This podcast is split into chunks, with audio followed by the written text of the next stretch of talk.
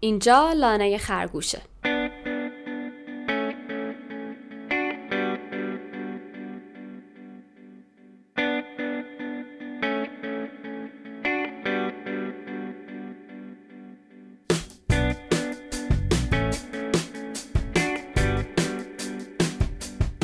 سلام. من سارا همراه زیا میزبان این پادکست هستیم. این قسمت اوله و از این به بعد قرار هر هفته سفری به لانه خرگوش بیت کوین داشته باشیم.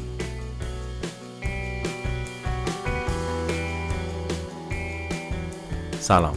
من زیام عنوانایی که تو این قسمت قرار بررسی کنیم و با هم یه مرور کنیم.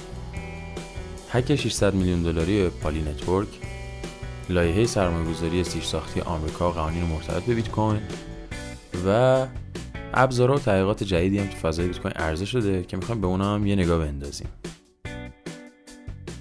یکی از بزرگترین هک های تاریخ cryptocurrency توی یه پروژه حوزه DeFi اتفاق افتاد. 600 میلیون دلار از Poly Network هک شد و به سرقت رفت. هکر معادل 600 میلیون دلار اتریوم BNB و MATIC سرقت کرد. این هک با یه ترفند هوشمندانه و دور زدن قراردادهای شبکه Poly Network اتفاق افتاد. ببینم زیا این شبکه دقیقا چیه؟ من تا قبل از این ماجرا فکر کنم یکی دوباری بیشتر اسمش نشنیده بودم. یه شبکه رابط بلاکچین های مختلف با هم متصل می‌کنه برای کاربردهای متفاوتی که تو حوزه DeFi داره اینا. قراردادهای هوشمندی که برای مدیریت این دارایی رو شبکه Poly Network استفاده می‌شد به اندازه کافی مثل اینکه هوشمند نبودن. یعنی یه روشی برای دور زدن و به دست آوردن اون دارایی اون قراردادها وجود داشت. هکر از اون روش استفاده کرد. حالا جزئیات فنیش خیلی مهم نیست. ولی اون چیزی که جالب و مهمه اینه که Poly Network هکر با هم یه گفتگویی داشتن که خیلی جالب بود. آره به نظرم خیلی اتفاق باحالی بود. تیم این شبکه یه نامه منتشر کردن توی توییتر انگار که هکر عزیز باشه بیا این پولا رو پس بده که درگیر پلیس و قانون نشیم. هکرم انگار یه جایی گفته بود که من این پولا برام اهمیتی نداره و می‌تونم بفرستم به یه آدرسی که صاحب نداره. پولا رو هم از بین می‌برم اینطوری. خب در نهایت بعد از اینکه کلی حالا صحبت کردن یه مبلغی رو تا الان پس فرستاده برای تیم ولی خب هنوز مثل اینکه کل مبلغ رو تا این لحظه پس نداده. آره معلوم هم نیست که حالا کل مبلغ رو پس بده واقعا یا نه. شاید هم کلش رو پس داد. اون وقت میگن به اصطلاح میگن یه وایت هت هکر بوده. یعنی یه هکری که سعی کرده هک به هک انجام بده برای اینکه سازنده باشه اون کار آموزنده باشه یاد بده و اینا. ولی در کل اتفاقات حوزه امنیت این فضای cryptocurrency و اینها خیلی جالب و آموزندن معمولا.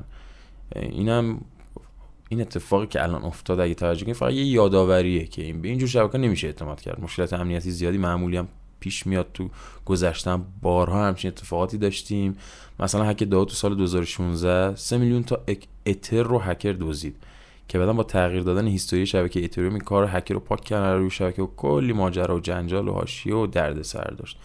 یا روی exchange هم اگه ببینید بارها اتفاق افتاد. Mount Gox تو سال 2013 14 بود. یادم نمیاد. 800 هزار تا بیت کوین از دست داد Bitfinex 100 هزار تا بیت کوین Coincheck 500 میلیون دلار ازش سرقت شد و خیلی خیلی خیلی موارد دیگه که تو سالها اتفاق افتادن. به جز این حتی همین اخیرا تو یکی دو هفته اخیرم exchange Hodl Hodl هم یه مسئله امنیتی واسش اتفاق افتاده بود.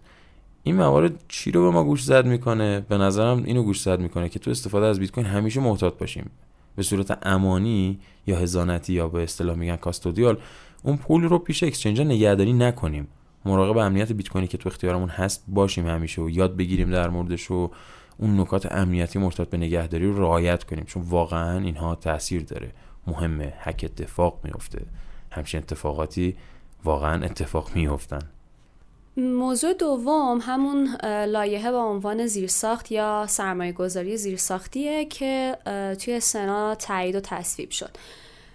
خب توی این لایحه یه بندایی هست که برای بیت کوین می‌تونه یه جورایی حساس باشه. چون که همه کارگزارا باید مشتریاشون رو بشناسن و خب احراز هویت هم انجام بشه. یکی از این بندها مربوط به موضوع مالیاتیه. طبق این لایحه کارگزارای مختلف cryptocurrency باید هم گزارش درآمد و هم گزارش تراکنش های بالای ارزش ده دلار رو به سازمان مالیاتی آمریکا ارائه کنند. و خب بجز مسئله مالیات که شاید فعلا فقط برای کاربران آمریکایی حساس باشه broker یا همون کارگزار معنی خیلی شناوری داره تو این لایحه و خب مثل اینکه فقط محدود به exchange هم نیست.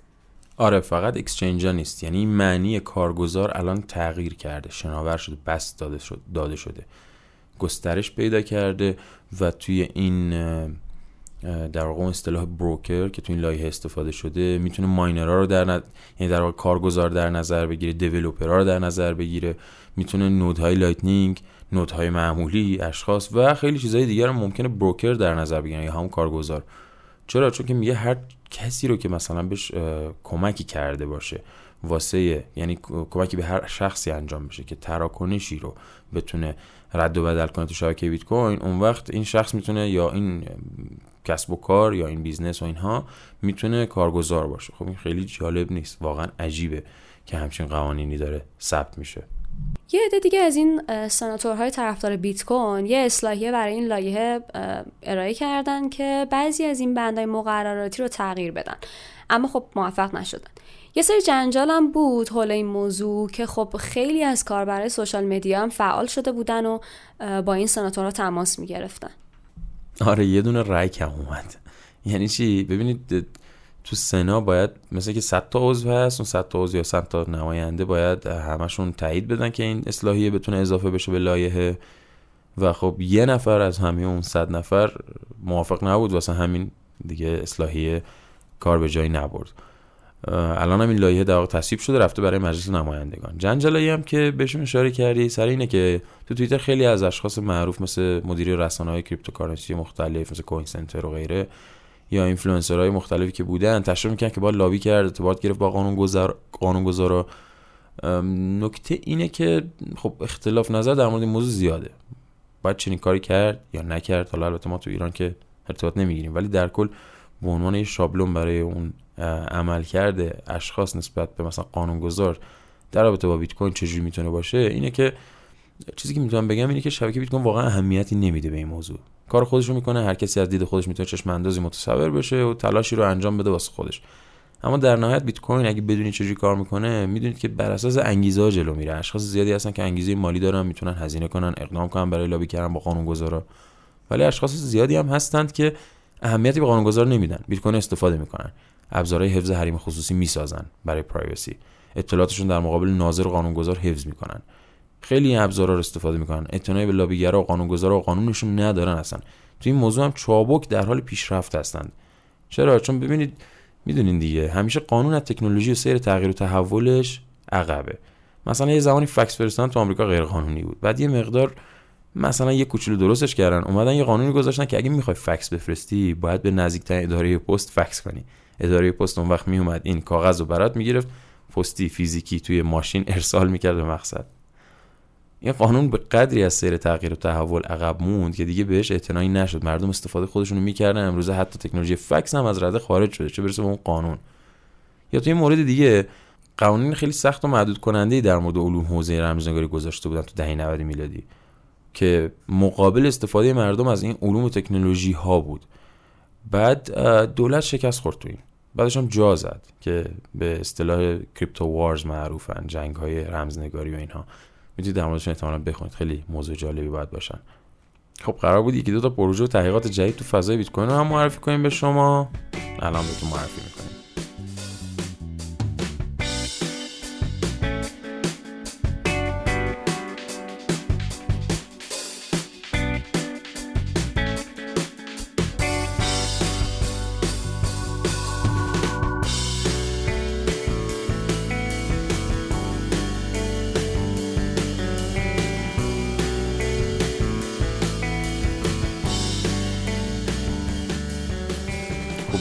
اولیشون اینه که پروژه Greenlight شرکت Blockstream green light یعنی نور سبز یا چراغ سبز یا همچین چیزی.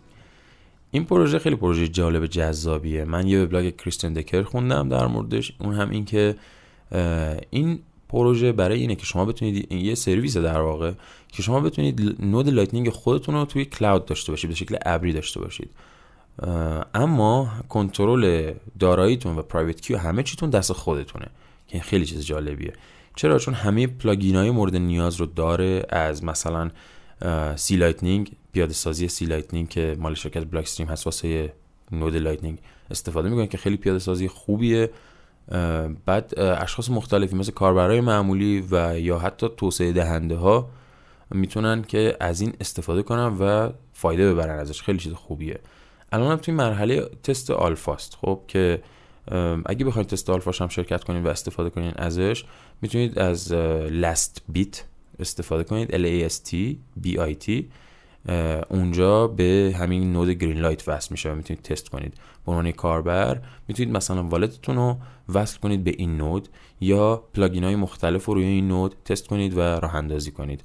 و خب خیلی از کارا رو خود اون بکند میگن یا در واقع اون تیمی که پشت این ماجرا هست توی در واقع زیر کاپوت ماشین اگه تصور کنید به اون شکل مدیریت می‌کنن خودشون و شما نیاز ندارید کار اضافه بکنید. می‌تونید از همه قابلیت های node node Lightning بهره مند بشین بدون اینکه نیاز باشه خودتون راه اندازیش کنید و غیره و داراییتون رو هم در معرض کس دیگه قرار نمی‌دید ولی دست خودتونه این دارایی.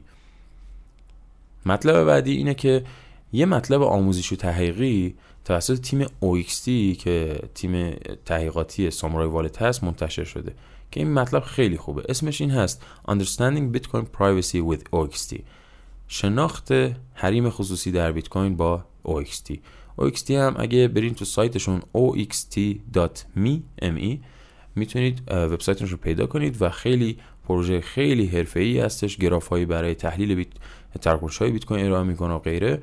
و الان تو این مطلب آموزشی یک مطلب چهار قسمت هست چهار بخش هست که فکر کنم تا الان سه بخشش منتشر شده و توش یه معرفی می‌کنه با موضوع این که حریم خصوصی چجوریه چه شکلیه مشکل تریسیبیلیتی و قابلیت ردگیری تراکنش های بیت کوین چجوریه چجوریه و در واقع چی هستش. اینکه مفاهیم اصلی که مرتبط به بحث حریم خصوصی در بیت کوین هستن چی هستن؟ اینها رو دونه دونه شرح میده. بعد توی بخش های بعدی در رابطه با استفاده از data ی جانبی در واقع external data که میگن برای تحلیل و رصد شدن شبکه صحبت می‌کنه و رویکردهاشون رو در واقع میاد توضیح میده. در نهایت هم به راهکارها و مقدار اثرگذاریشون و کیفیت حریم خصوصی که برای ما میارن می‌پردازه. و این تحقیق واقعا تحقیق فوق العاده این مطلبی که نوشته شده حتما توصیه می‌کنم که دنبال کنید این پروژه‌ای که الان معرفی کردم و این مطالب رو سارا شنونده این مطالب کجا می‌تونن دنبال کنن لینک ها به این مطالب توی جزئیات پادکست قرار داره لانه خرگوش اول هر هفته منتشر میشه و می‌تونید از Spotify، Anchor FM، Castbox و پلتفرم های دیگه podcast streaming اون رو دنبال کنید. علاوه بر اون توی کانال تلگرام و یوتیوب زیاست هم هر قسمت آپلود میشه. کافیه اسم لانه خرگوش رو به فارسی توی این پلتفرم ها search کنید تا بتونید ما رو پیدا کنید. برای دسترسی مستقیم همه پلتفرم های ما توی Anchor قرار داره. فقط کافیه anchor.fm rhj رو تایپ کنید. a n c h o r.fm rhj صفحه پادکست ما رو follow یا subscribe کنید که از منتشر شدن قسمت های جدیدش مطلع بشید و بتونید اون رو دنبال کنید. اگر نظری یا پیشنهادی هم دارید می‌تونید با توییتر زیا یا توی بخش کامنت های پادکست با ما در میون بذارید. فعلا تا هفته بعد و قسمت بعدی.